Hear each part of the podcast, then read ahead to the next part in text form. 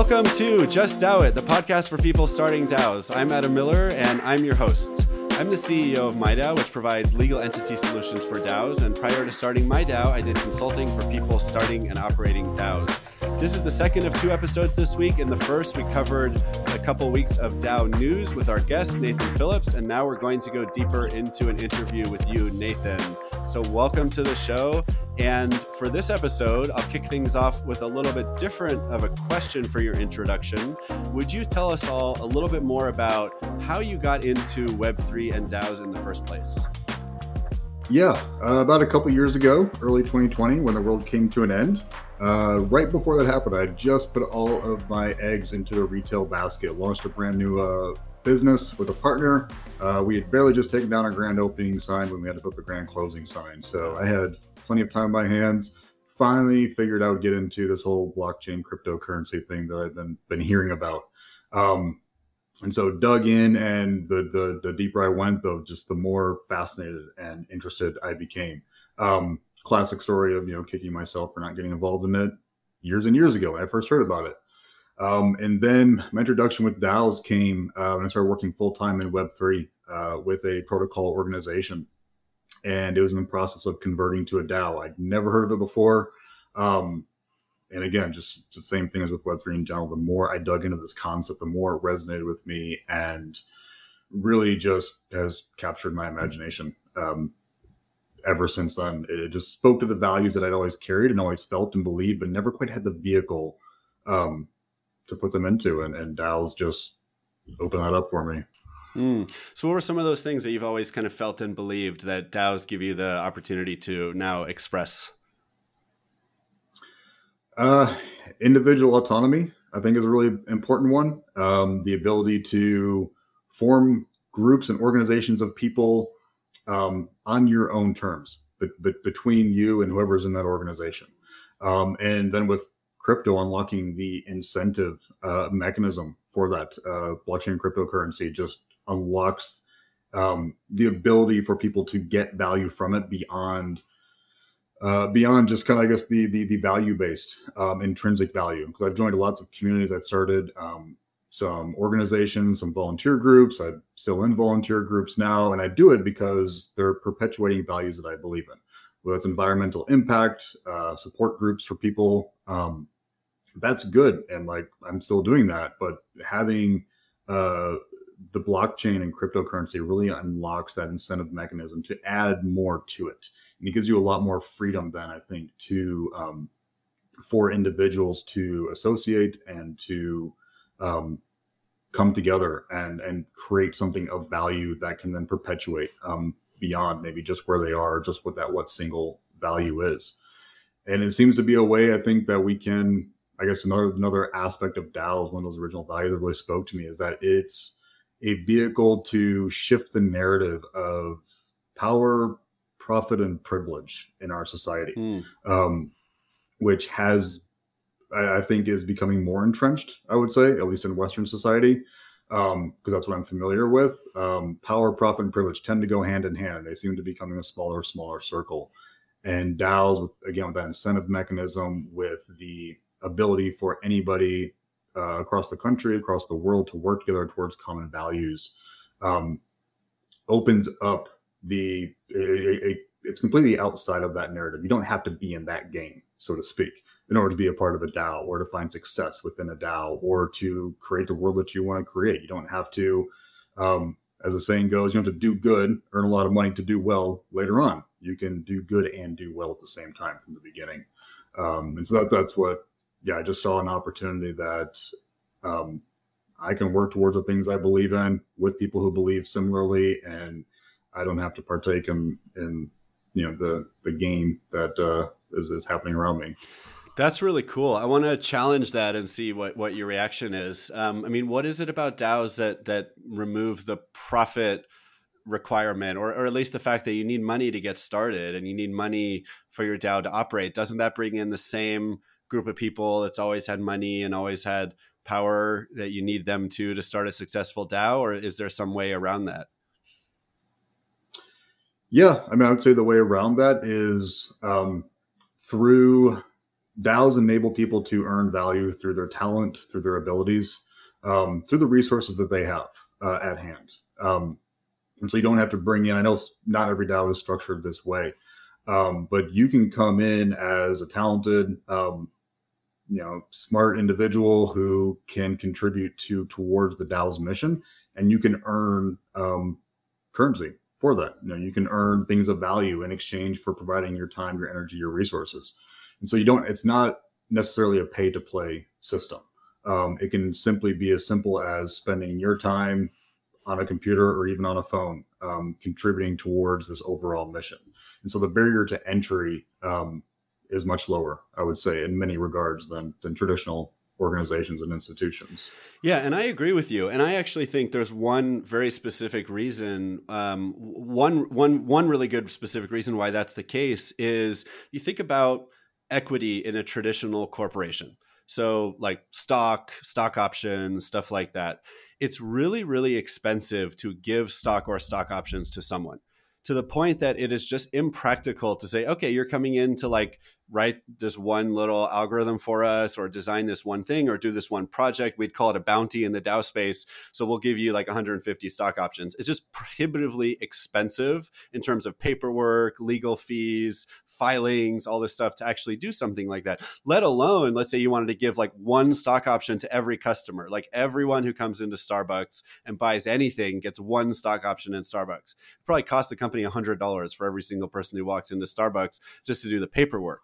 But now with DAOs and with tokenization, it's practically free to give away something that I know it's not the same as equity, although sometimes it can act like equity, even if it's really money, currency, tokens, governance rights, something else.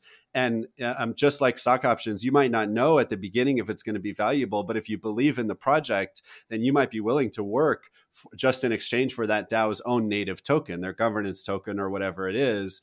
And it's very easy for the DAO to give those tokens to customers, to people doing bounties to employees, contractors, investors, everyone involved.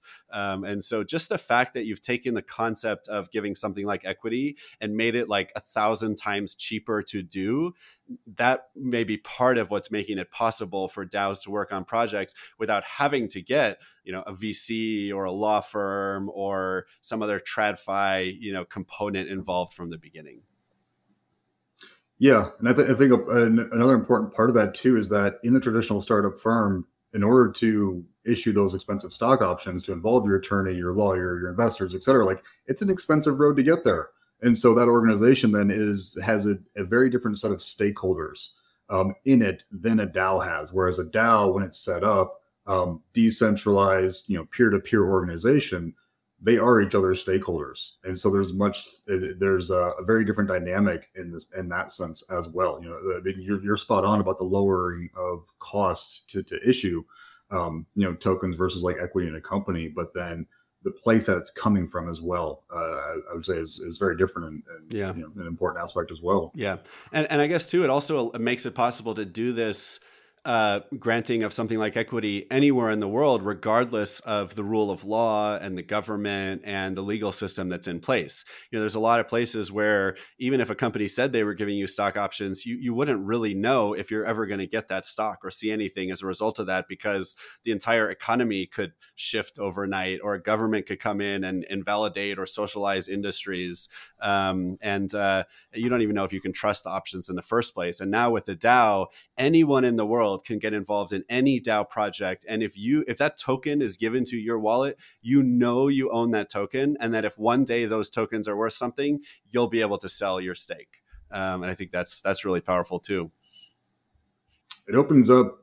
I mean, I guess I forget who said it first, but the greatest resource in the world is uh, human ingenuity.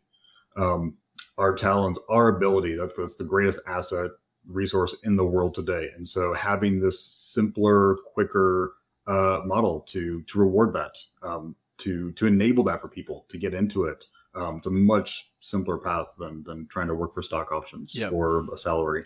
Um, it really, yeah. I mean, we're just at the such early days, so I don't get too ahead of myself, but I'm really excited by it. Yeah. Totally, me too. So tell us a bit more about what projects you're working on right now in the space of Web3 and DAOs. Yeah, right now um, have a new DAO that I'm forming called Celium, And what Celium, uh, it's still taking shape, uh, literally in the very early days. Um, but the intent is to help other DAOs learn potential weaknesses um, uh, across different facets of the organization and how to strengthen that. Um, the DAO tooling landscape can be, I mean, it, it's it's huge and it's often disconnected, so it can be difficult to learn.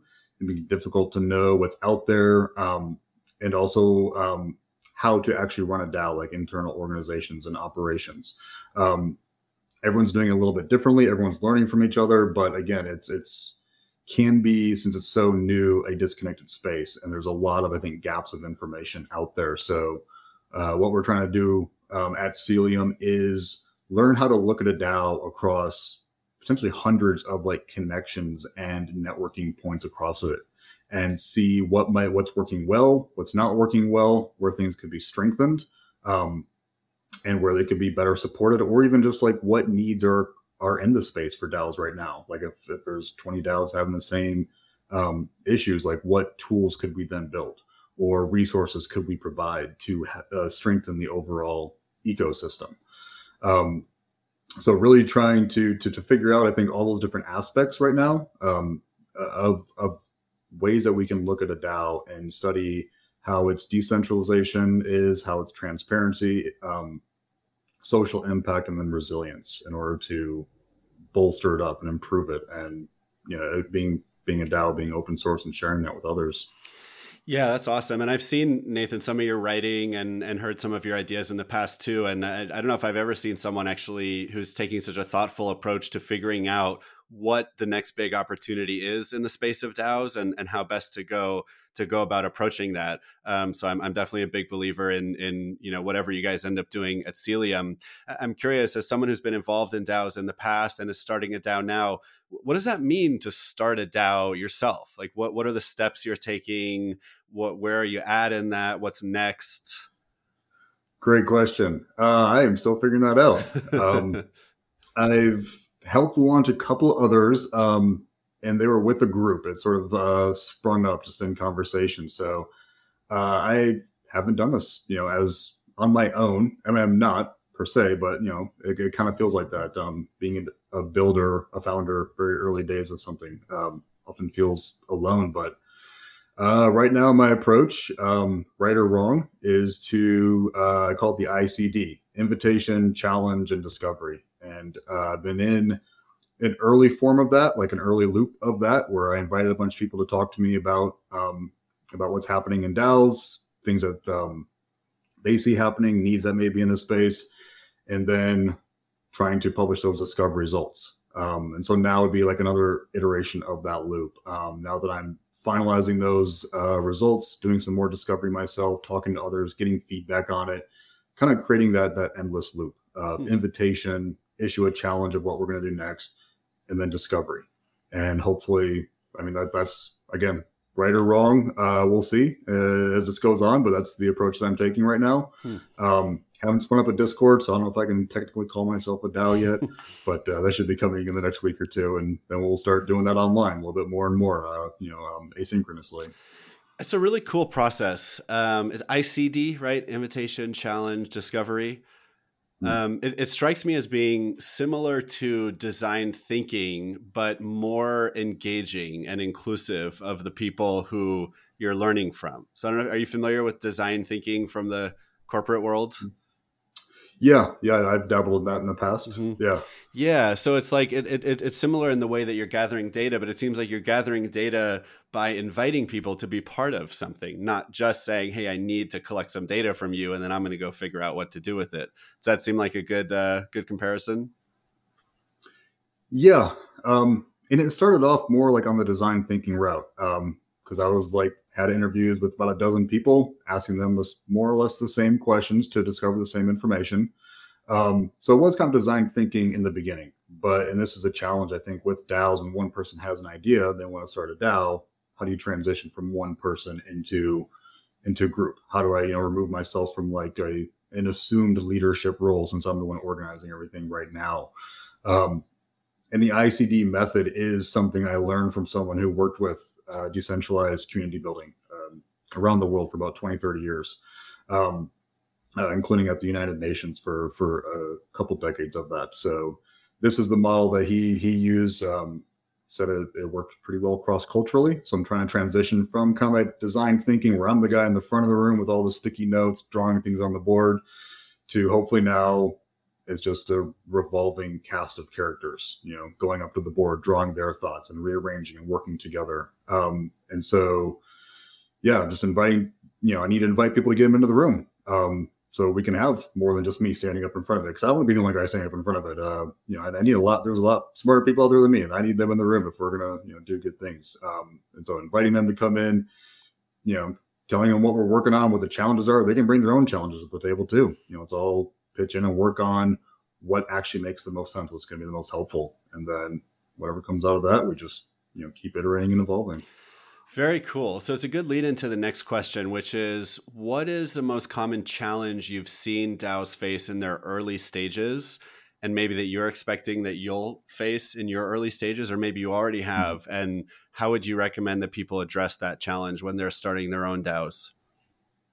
Um, yeah, I think one is the one we just walked through. Um, how do you get from I have an idea to a community of 20, 30 people, you know, that are active and engaged and involved? Um, again, this is the route that I'm taking for for better or worse. I don't know if it's if it's going to work out. We'll see. Um, second, I think is one we covered in the the first episode, talking about the legal and financial challenges. Um, you know, that's a very real thing, and um, there's a camp out there I know that says just just do it, just go for it. You know, deal with deal with those issues later when they come down the road. Um, I guess I'm a little more conservative in the approach of I, I wish I knew how to do it so that there wouldn't be headaches down the road. Um, but it's it's simply something that's that's unknown right now. So um, those are two big ones, and then one actually that I'm working on. A third one is understanding the DAO tooling landscape. Um, last year we just saw an explosion of tools and resources for DAOs, and there's a graphic that goes around uh, an image that has them categorized. Like here's your treasury management tools that you can use. Here's one for information management. Here's governance. Um, so what I'm working on right now, because I've seen that dozens of times, that graphic, and it's like I know the names, but I don't know who they all are. I don't know what the differences are. So one project I'm working on, one of the first public goods, um, I guess under the Celium name that I'm putting together, is taking that graphic and uh, making an interactive version of that. Mm. where there's all those brands are linked out but there's also like at least one to two sentences explaining what it is maybe showing some differences between these tools. Because um, when you're starting a dao should you go with charmverse or wonderverse or um, clarity? Like how do you know which one's right for you? You can go and test them all out but there's hundreds dozens if not hundreds of tools out there and that's a very time consuming process. So at least getting a foothold on what that looks like. Because if you don't know, you don't know right now when it comes to DAO tools. So I would say that's a big challenge, and it's yeah one that I'm for my own need, one that I'm addressing. Yeah, that's awesome. Is that the one by Coopahtroopa, the graphic? Yep. Yeah. Yeah, that's the one. I've I've seen it too, and it's a year old too. So I mean, I think eh, what I'm equally yeah. excited about what you're describing is just updating it with all the new tools that have launched since then, um, and then even maybe new categories that have emerged. Um, you know, before I started my DAO, I, the consulting I was doing for people, a lot of it was very related to that graphic. I had my own uh, kind of a, a, capability model for DAOs. Like, what are the different capabilities you kind of need to put together to be able to have a DAO? So, like, governance and voting, treasury management, uh, collaboration tools, task management, maybe you know a few other things that seemed like they were really common amongst DAOs. And I picked my favorites from each of those categories by evaluating them, kind of like you're describing. And that way, I could tell people, hey, yeah, you know, for your needs, I would probably pick this one for this, uh, you know, part of the process, this one for that part of the process, and that seemed really valuable to people. So um, I, I love to hear that that's something you're working on too. And I've also seen at least several, if not even more, people do something like that for some reason they they've never really followed through to the point of maintaining it as a high quality resource over time and that's a shame because i absolutely think that's a valuable resource but what it's going to take is for someone and maybe it's you and celium to not just do it once and then say okay now we're going to go do something else but to, to actually maintain that over time because that's absolutely a needed resource right? People that are starting DAOs because it's such a technology heavy thing. It's not like starting a startup where you can just sit around in a garage and like build a build a physical thing together, right? You need all these technology tools to be a DAO, and so that it sounds like an invaluable resource. I'm really excited to hear that you're working on that. Yeah, I think that type of resource needs a community to keep it up because the DAO space is so disconnected. There's not like a central repository, or I mean, there are a number of them out there, but they're all a little bit different. And so, knowing what tools are available, you just gotta like be on Twitter, I guess, and be following the right people most of the time to figure out or to know like what yeah. what the new tools and what the new resources are. So it it takes a community to keep that um, uh, updated um, and, and active and helpful for people. And I think there's a couple ways that that can evolve. Is um, uh, keeping them. It sounds like you did this. Maybe like certain tool sets for certain types of DAOs.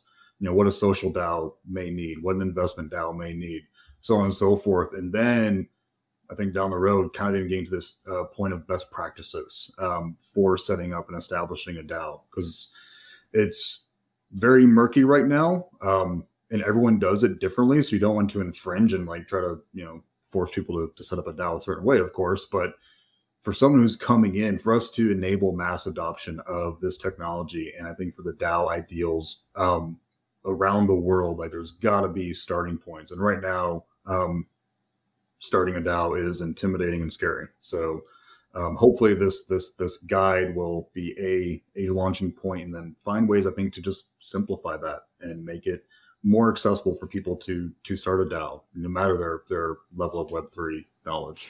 Yeah, that's awesome. So, speaking of tools, one of the questions I like to ask all all my guests is do you have a favorite or just a fun, exciting new tool that you've seen recently that you think would be fun to share with everyone? Um, I've actually kind of avoided that until I go through that process of um, digging into the DAO tooling and building that out.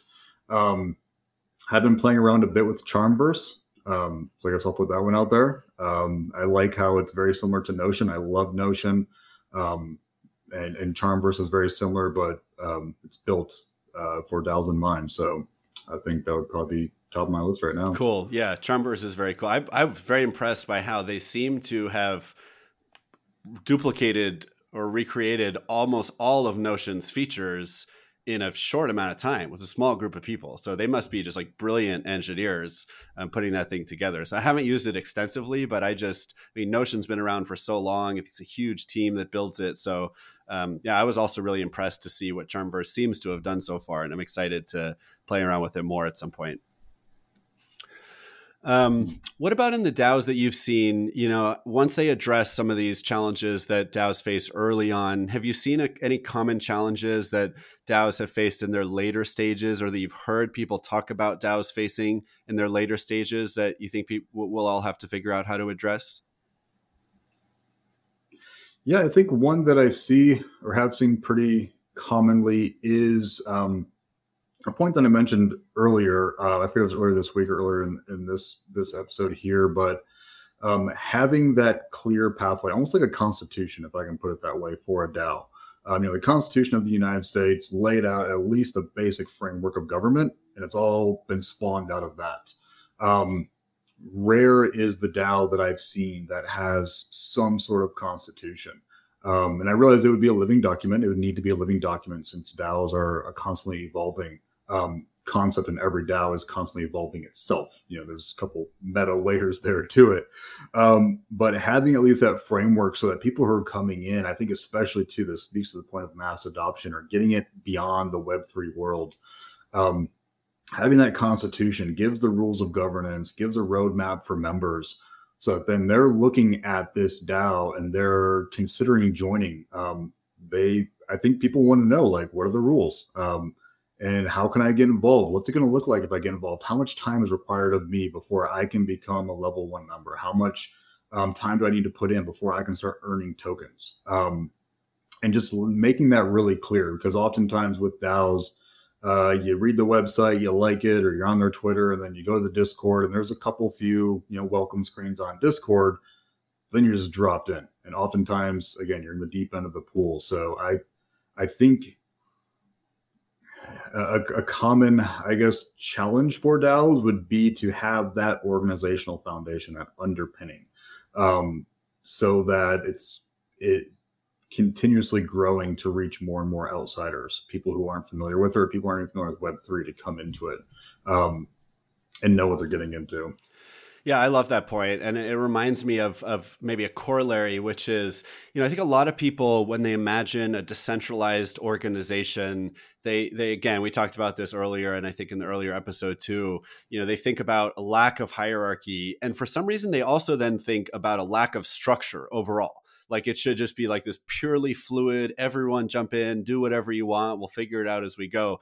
But I think actually the opposite is true. If you want to be, if you want to not have a lot of hierarchy, you actually need to have a lot of structure in certain ways. And I think a constitution or some kind of guiding core document that expresses certain like structure, processes, guidelines, mission, vision, values, you know uh, w- ways of operating all this stuff i think that's actually really important because then because you don't have someone on top saying this is how we're going to do things so that everything we do actually adds up to more than the sum of the parts right? Instead you need something like a document or a structure or a process to make that happen.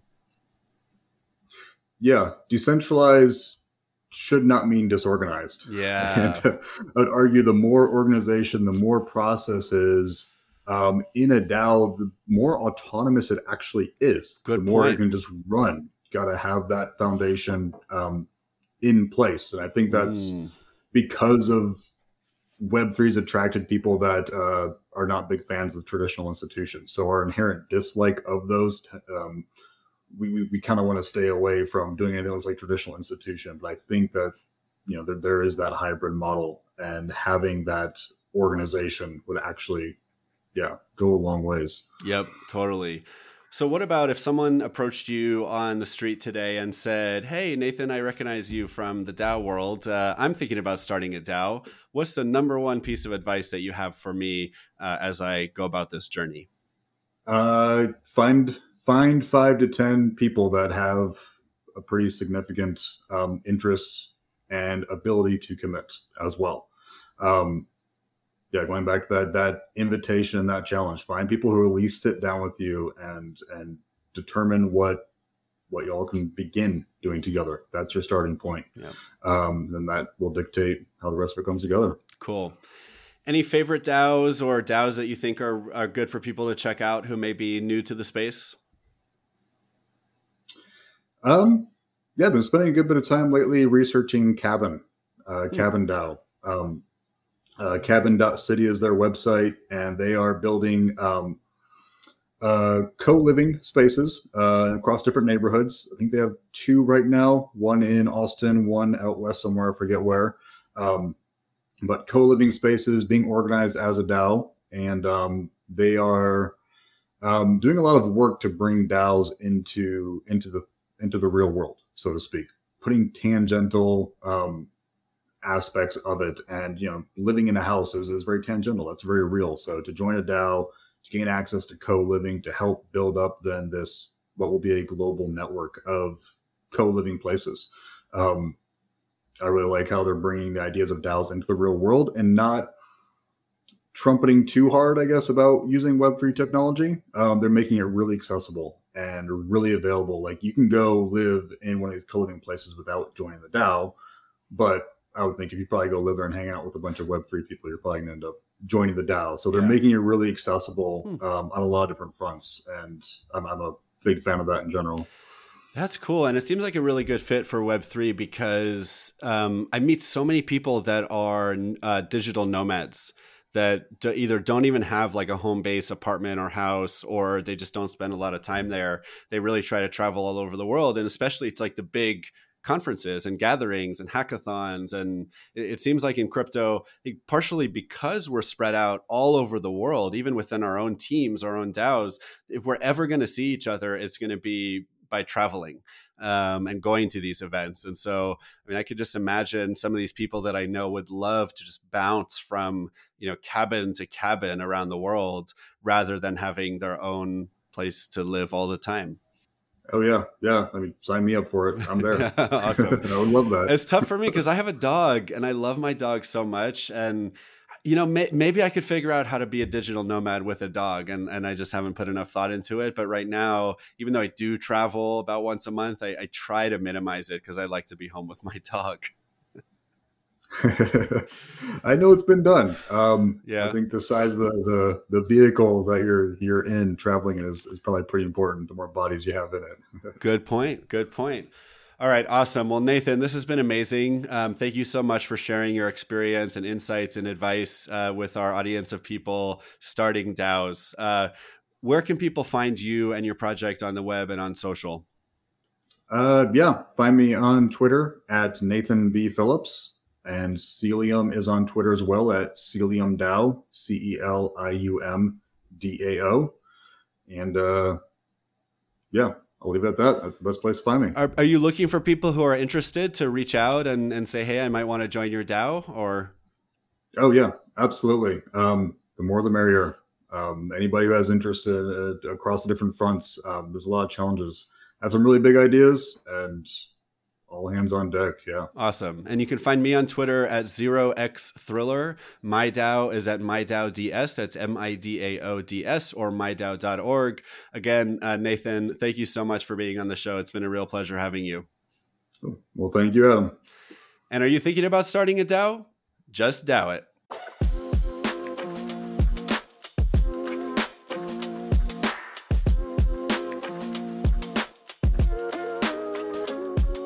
Just DAO It is for educational and entertainment purposes only. Just DAO It does not contain any legal or financial advice.